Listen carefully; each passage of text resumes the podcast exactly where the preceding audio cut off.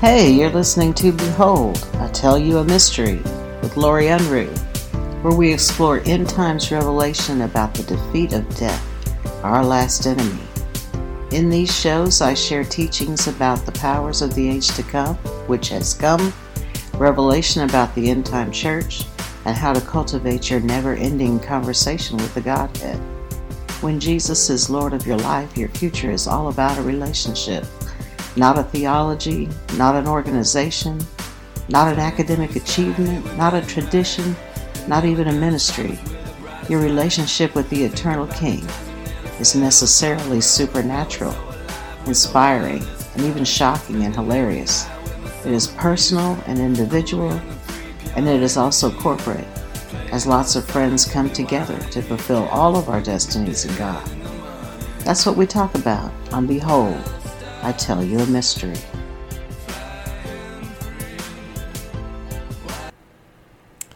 At the end of the last podcast, um, we were talking about receiving, seeking and receiving revelation about our scroll, our book that was written before we were even conceived on earth,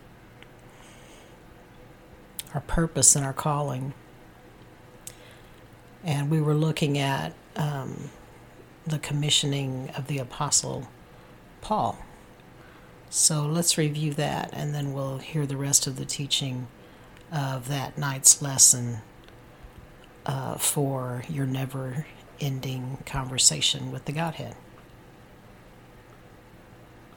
And um, then he picks up the story. And one Ananias, a devout man according to the law, having good report of all the Jews which dwelt there, came unto me, and stood, and said unto me, Brother Saul, receive thy sight. And the same hour I looked up upon him, and he said, The God of our fathers has chosen thee.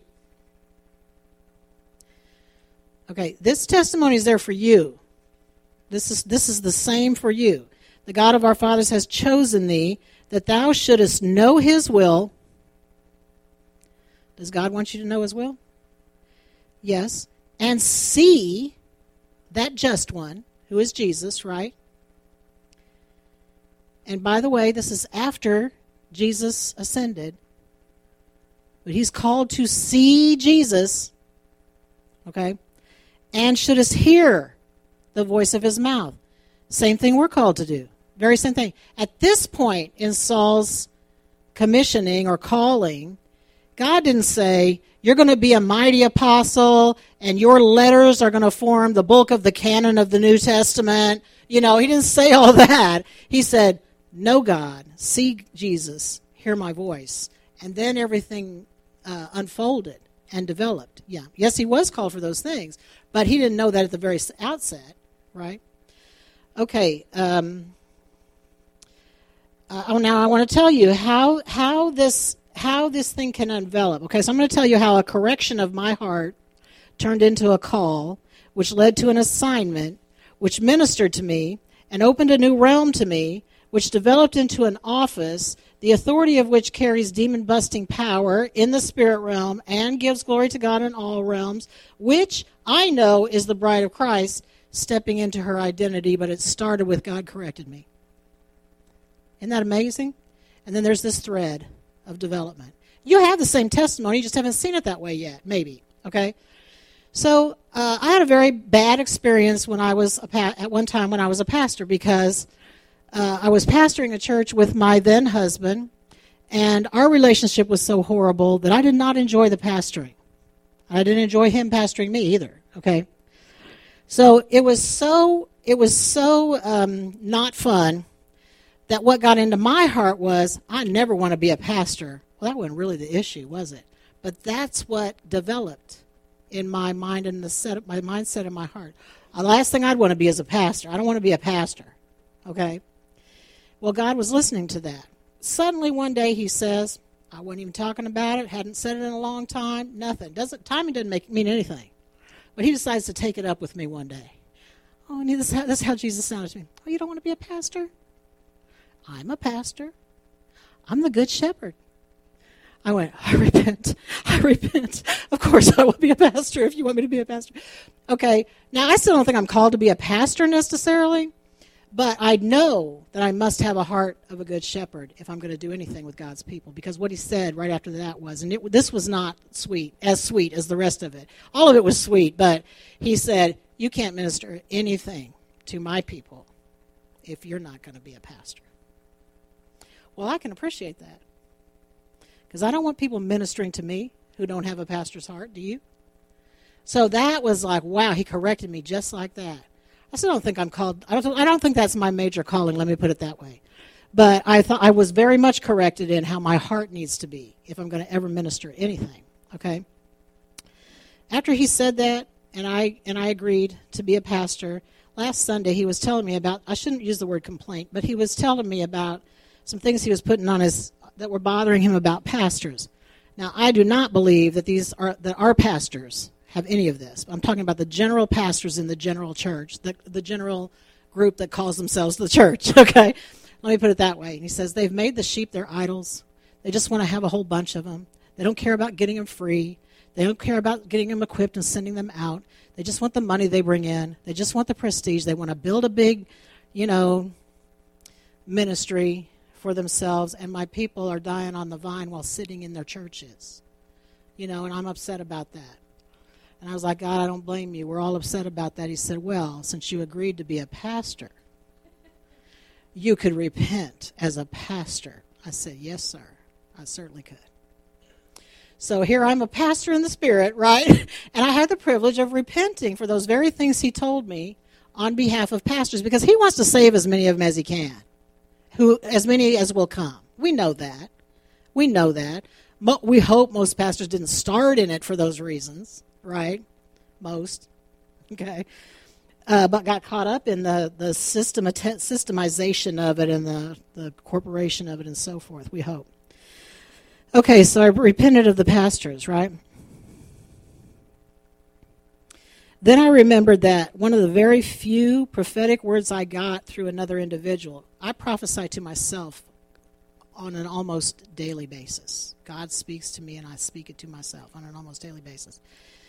But the the one time I had a prophecy, or one of the few times I had a prophecy from a prophet, another prophet, was coming out of a church service, and this woman turned around to me. I knew her to be a prophet. She turned around to me and she goes, you're a prophet. Not only are you a prophet, you're a seer prophet. You see what others don't see in the spirit for God's purposes. She says, you're going to go behind the veil, and you're not going to want to come out. But because you have a word for the people, you will come out. And you will say hard things that people don't want to hear.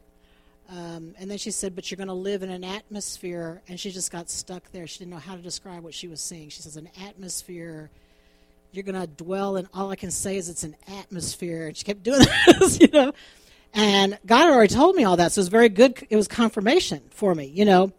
So as time unfolded, that stuck with me. What's this atmosphere? What's this atmosphere I'm going to dwell in? I know what behind the veil is, and I know I don't like to come out of there, you know. I'm fourteen days paying, fourteen days late paying my bills this month because I can't sit down and do that natural. Of course I can. I choose not to because I'd rather go behind the veil and be with Jesus, right? Okay. Um, and I began, the Lord began to tell me about an easy yoke.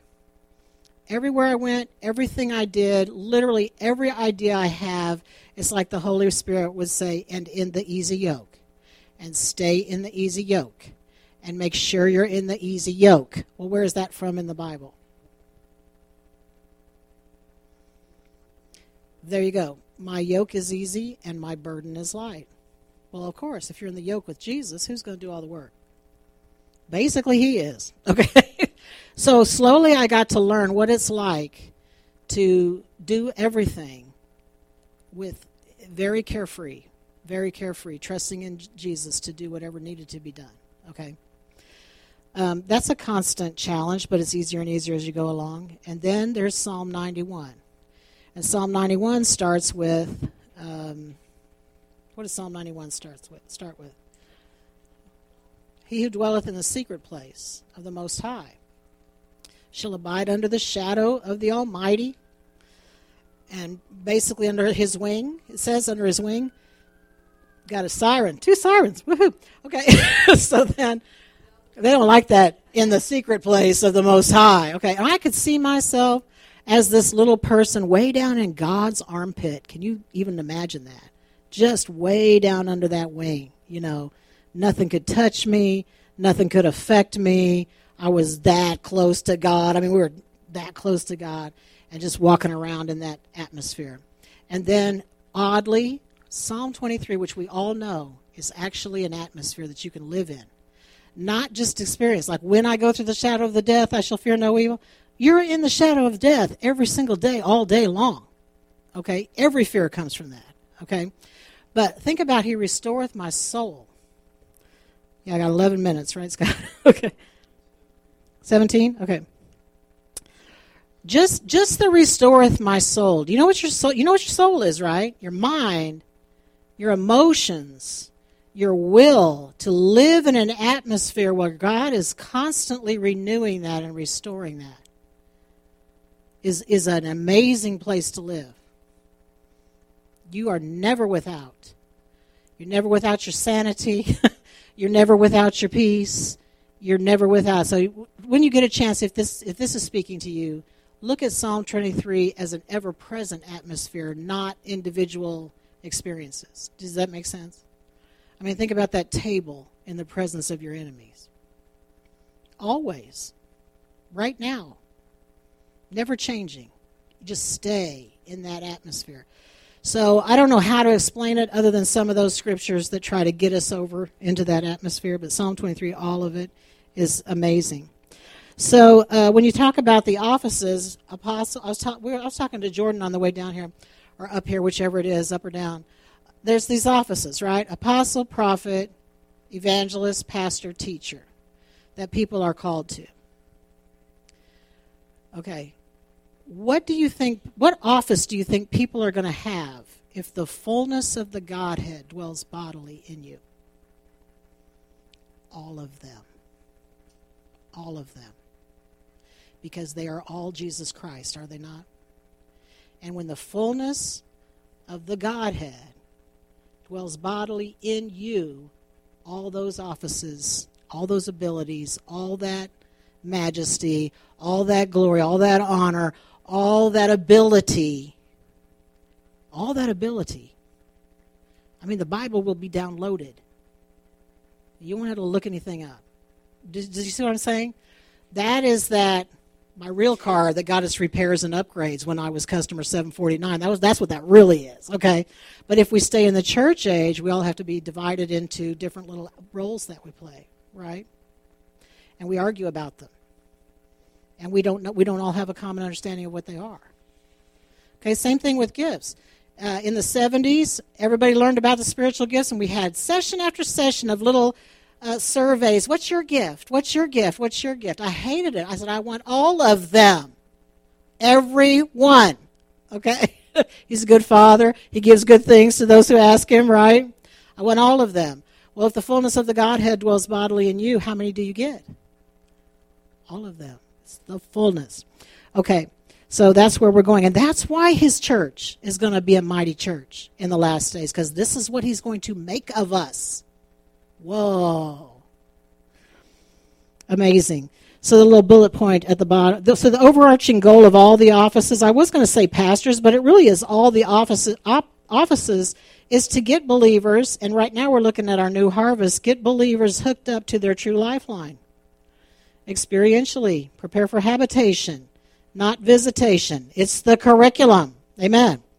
So if we all come into this leading, and we've only scratched the surface, it's just the beginning, the Church of Christ will be the great power we were meant to be and need to be. Isn't that amazing? But if we don't, if we stay in the church age, we get what we've had. Maybe not even that, because that's not what he's doing now. Somebody say amen.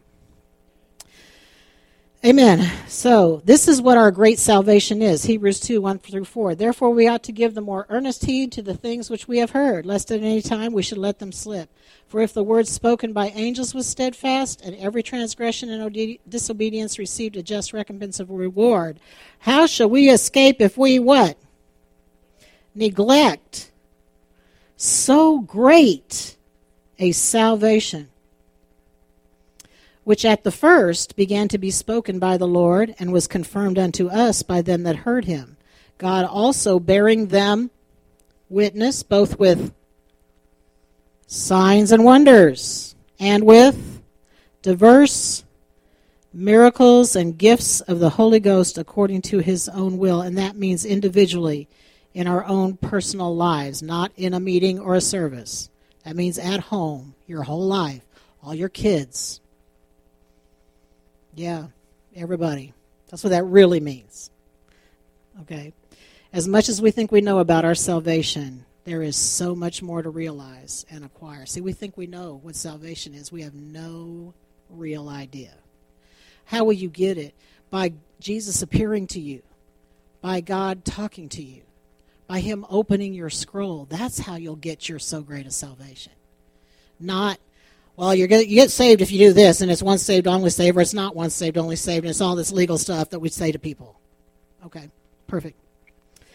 All right, so I was going to take us back to session one, because there was a section where you could have written down the importance of the homework, but I hope you understand what it is.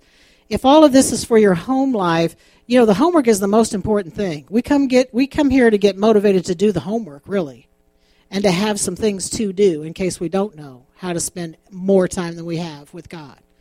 Okay, so the homework is for you to fill that time with God, because it's all relevant, it's all good, it's all leading somewhere.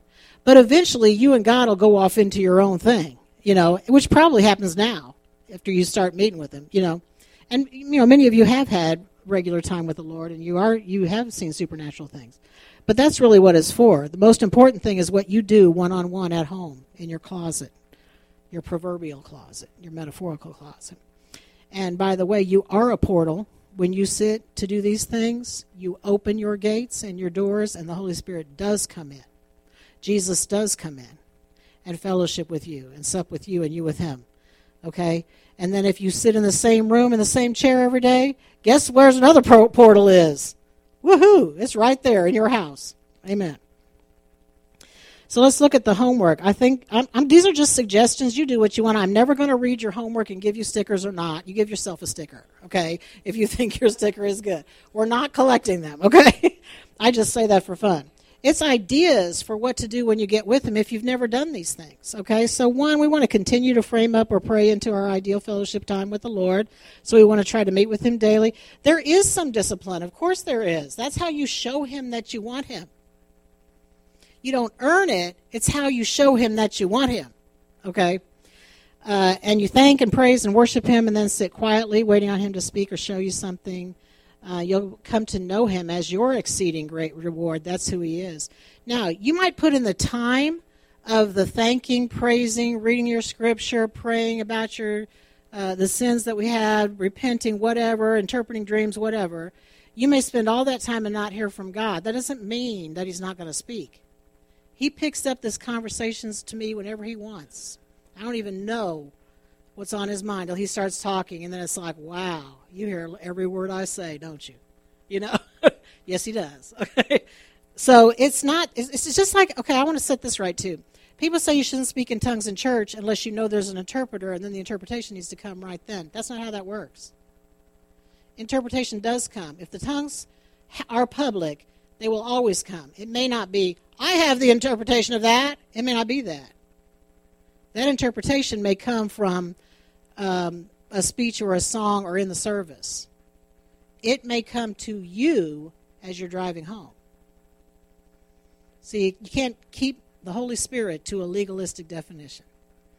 The Holy Spirit does as he wills. But I know what he was talking, what Paul was talking about, is trying to keep order in the church because everybody was blasting out with tongues. That was just too confusing to everybody, okay?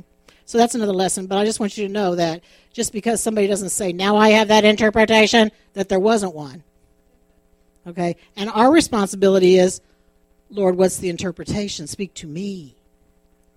I'm not worried about is he speaking to everybody. Speak to me. I heard of tongues. I don't, it, that should be an interpretation. What is it for me, okay? Okay, so secondly, continue to fast from empty entertainment, sleep, or busyness. Well, how long do you need to do that? Somebody asked me that. I said, well, a good idea is until you break through the habitual slavery to gravity. The metaphorical gravity, but you know what I mean, okay? the the the gravity, the earth-boundedness, the earthiness, yeah, the uh, the hold of earth over us, the hold of Babylon over us, you know, uh, drudgery and toil. Well, that's a great thing to, to fast until you get. You get freedom. You get you get um, released from the strictures of time and space and gravity. Faith in God or all time, all space. Okay? Um, and better fellowship with God and another level of intimacy. That's how long we should do it. And eventually you'll give up almost all entertainment because it won't satisfy you. It has nothing for you. Continue to record everything you see or hear. Uh, Deuteronomy twenty-nine twenty-nine was a great verse. Scott brought that up last week at the end of the time about searching out uh, the things that God gives you. And Proverbs twenty-five two, the same. Next week we'll look at tools to do that and how to go about that. Now the big one on... Uh, D, participate in the Holy Spirit's purification of your heart. Okay, we're going to put our finger on a certain sin for the next several in my mind, okay? So these are ones that the Lord had to get me clear of in order to really receive and to be um, to be ready as bride. So we're going to look at pride. Pride is sneaky. We can have pride uh, and never know it because we're prideful about whether or not we have pride, okay? So these are all the synonyms for pride. Hidden pride is comparison, comparing ourselves to someone else, elevating ourselves over another. Gossip, slander, ambition, jealousy, and anger all have roots in pride. And then you see this list. Okay, so there's a lot of little, little things that may hit you. So as you read prayerfully through this list of synonyms, you ask the Lord, is there anything on this list that you want me to pray about? If he never puts anything down, pray the general prayer against pride anyway, because the devil is trying to make sure you have it. I guarantee you. There's a no doubt there. That's something we all deal with, okay? And if we have dealt with it, it's coming around again because it's such a good trap. The enemy won't stop that. Is it there illegally? Yes, it is probably. But you know what? Criminals do illegal things, and that's who he is. He's a criminal, okay? You got to catch him and kick him out. That's your responsibility, right? Um, okay, so I listened to Jennifer Evaz and Ronnie Evaz, and they have a church in Turlock, California. She's a, she's a just a wonderful, you know, emerging prophet with a lot of uh, spiritual insight, and and really she can she does a real good job of changing lives and transformation. But she said that in their church they would hire new pastors, and one after the other would fall to some kind of sin. One after the other. And usually there was a root of pride. And so she, she worked at, this is now her protocol. She gets a list like this, and she gives it to the new hire. She says, pray through this. If anything speaks to you, we're having deliverance. So the guy the guy or gal has to go, well, I do struggle with this, you know. Like, okay, good, come on in. We're going to have your deliverance. And they cast those demons out so they can keep their pastor. Is that amazing? I said, oh, wow, that's pretty proactive.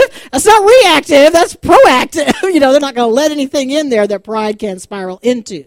And usually it was a sexual sin.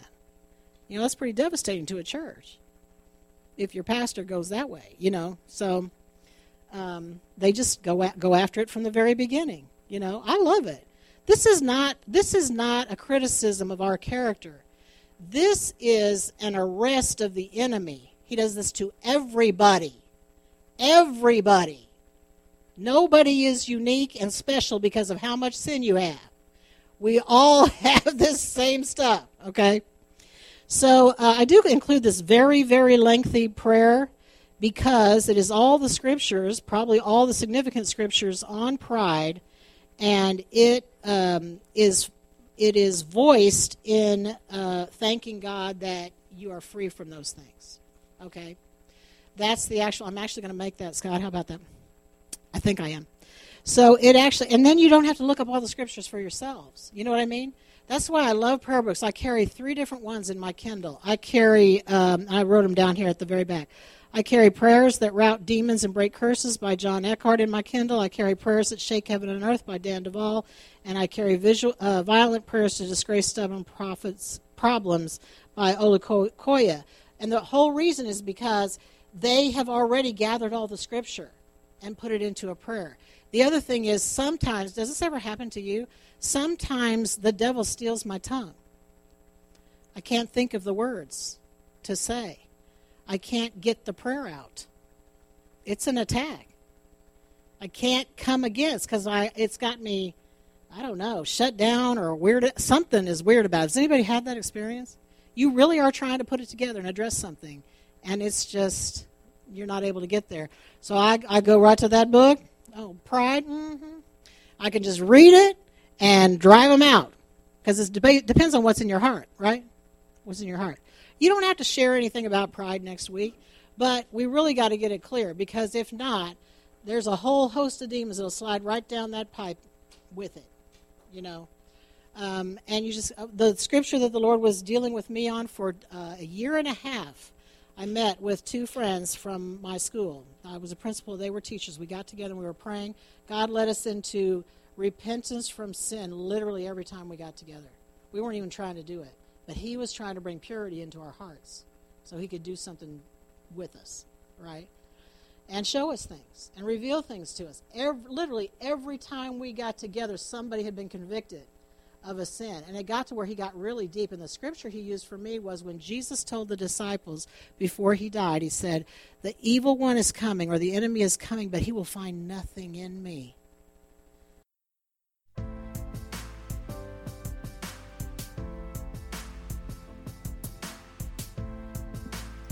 You've been listening to Behold, I Tell You a Mystery with Laurie Unruh.